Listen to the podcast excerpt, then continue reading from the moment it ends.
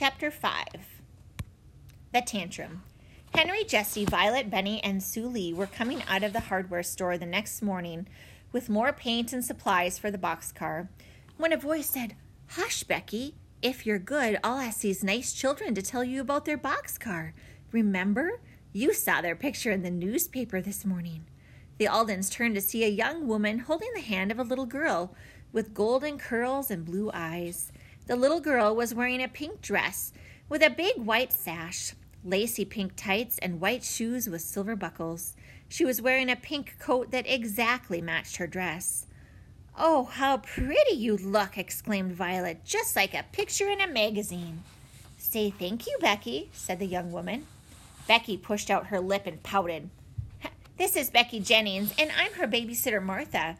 We saw your picture in the newspaper with the article about the parade, Martha went on. It was a very nice picture, wasn't it, Becky? Becky still didn't say anything.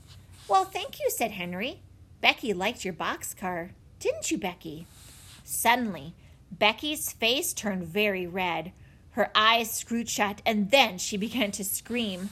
I want it, she screamed. Mine, mine, mine! My boxcar! I want the boxcar! Mine! Give it to me! Everyone was so shocked they didn't know what to do. Becky jerked her hand out of her babysitter's hand. Then she flung herself down on the ground and began to kick her heels and pound her fists into the dirt. Mine! Ugh! she wailed. Suddenly, she didn't look like a picture in a magazine anymore. Martha's cheeks burned with embarrassment. She bent over and picked Becky up. Stop that, she pleaded. Becky screamed louder. Martha turned and began to carry the screaming child away. I'm sorry about this, she called over her shoulder to the Aldens. It was nice meeting you. As she left, the Aldens heard her say, Becky, stop screaming. Your father will buy you a nice new playhouse of your very own. You don't need the boxcar. He'll he'll he'll buy you your own boxcar for a playhouse. You know he will. The two disappeared around the corner as the Aldens watched. The two women were standing nearby and had seen the whole thing. They shook their heads in disapproval, and a short man in a plaid jacket just stared after Becky and her babysitter. One of the women sniffed loudly. Well, she said, Mr. Harold Jennings may be one of the richest men in Greenfield. But all that money and that fancy house on Mansion Road hasn't given his daughter good manners. The two women walked away. Jessie said, What a spoiled girl! I'm glad she's not my sister, said Benny. Or my cousin, said Soo Lee. Still shaking their heads in amazement, the Aldens hurried home. They just reached the hill near their house when Henry stopped and pointed. Look, he said. Down the hill, at the bottom of the hill, stood Susie. She was wearing her harness, but she wasn't pulling the wagon. She kept shaking her head and snorting as if she were upset. What happened to Sam? Where's his wagon? Said Violet in a worried voice. Then her eyes widened. Oh no, she exclaimed. The others gasped. They'd seen it too. Sam's wagon had crashed against a tree at the bottom of the hill. It was in what seemed like millions of pieces. One of the wheels lay in the road. Ice cream was melting on the sidewalk. Just then, Sam came out into the road from the bushes where he had gone to pick up another wheel. He looked up and saw the Aldens and waved. They hurried to the bottom of the hill. Sam, what happened? asked Jessie. Sam shook his head. I, I'm not sure. We were just going up the hill when somehow the wagon got loose and slid right back down. I've never seen anything like it. I'm lucky I wasn't in it and that Susie wasn't hurt. Can you fix it? asked Henry. Again, Sam shook his head. Don't know if I can, he said, but I'm sure going to try. He looked sadly around at the pieces of his wagon and at the melting ice cream. I'm trying to gather up as much stuff as I can to take home. Then I'll come back with my truck to get the rest. We'll help you, said Henry. Of course, said Jessie. The children helped Sam gather up some of his belongings while he tied a few of the bigger items from the wagon to Susie's back. Then, holding Susie's bridle, Sam led the way to his home. They put everything in the red barn behind Sam's house.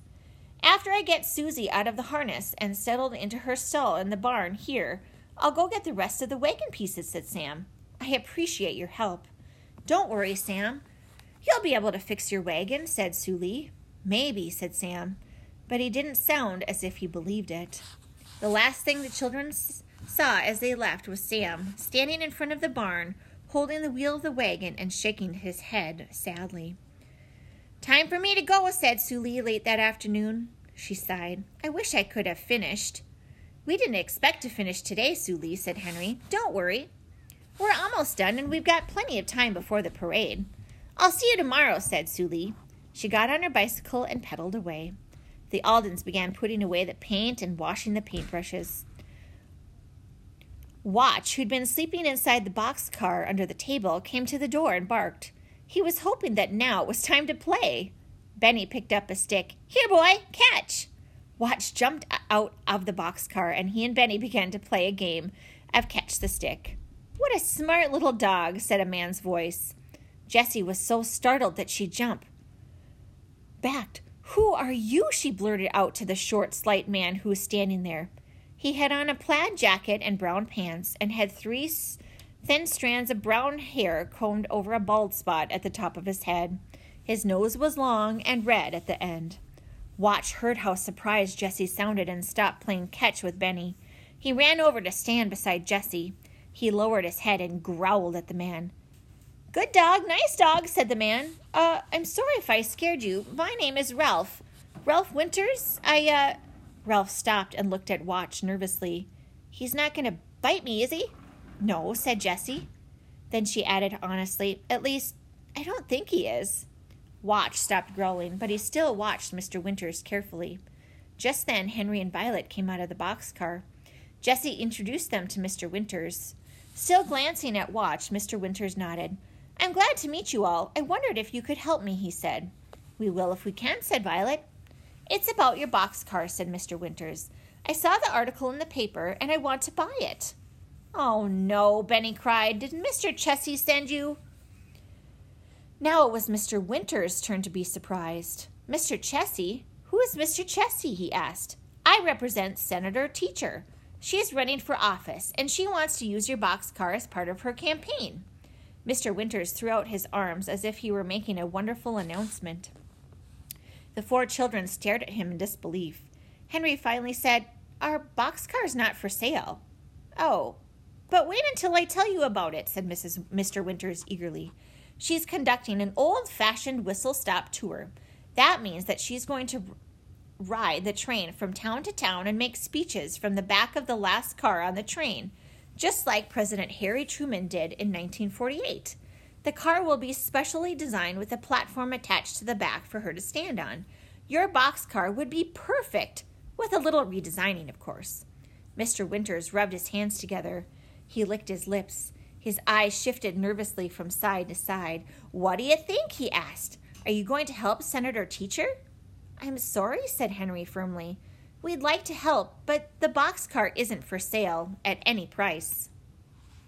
Please, just think about it, cried Mr. Winters. Here's my business card at the senator's office in Greenfield. Like I said, think about it and give me a call. We have thought about it, said Benny. Lots. And we said no lots too. Thank you for your offer, said Jessie firmly. Goodbye. Suddenly, Mr. Winters looked angry. It's very selfish of you not to want to help, he said, as he turned around and stomped away. Good grief, said Jessie. Can you believe it? He was not a nice man, said Benny. He was mean. I didn't like him, and Watch didn't like him. We're glad he went away. At that, Jessie had to laugh. We are too, Benny. Now let's get ready for dinner. We have a lot more work to do tomorrow on our boxcar. It rained the next morning, but in the afternoon the Aldens got back to work. The first coat of paint had dried, and it was time to put on the second coat. After they gave the boxcar its second coat of paint, they would have to paint the trim. The floor needed sanding, and the metal parts needed polishing. Meanwhile, Mrs. McGregor was planning the special Founders' Day dinner. The Aldens were going to be in the parade in the morning on Founders' Day. Then they were going to come home and have their special dinner that afternoon. For several days, the Aldens worked hard on their boxcar. They began to worry that it wouldn't be finished in time for the parade. But they did.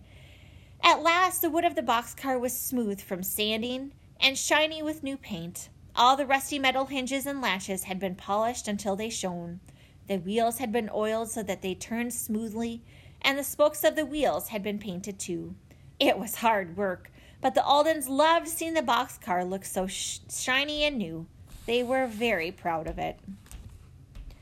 I knew we would finish with plenty of time for the parade, said Henry, smiling. Violet clasped her hands together. It looks wonderful. Let's get grandfather, said Jessie. She and Henry went to get grandfather Alden. When they came out, they all stood in front of the boxcar except Watch. He sat proudly inside, his ears up and his tail wagging. He seemed to know how special the boxcar looked. You've done a wonderful job, said Grandfather. You'll be the stars of the parade. Our boxcar will, said Henry. Everyone was very pleased. It would be good, however, to take a few days off from working on the boxcar before it was time for the parade. Benny gave the boxcar a pat as he left. See you tomorrow, old boxcar, he said. Then he followed his brother and sisters and grandfather into the house for dinner.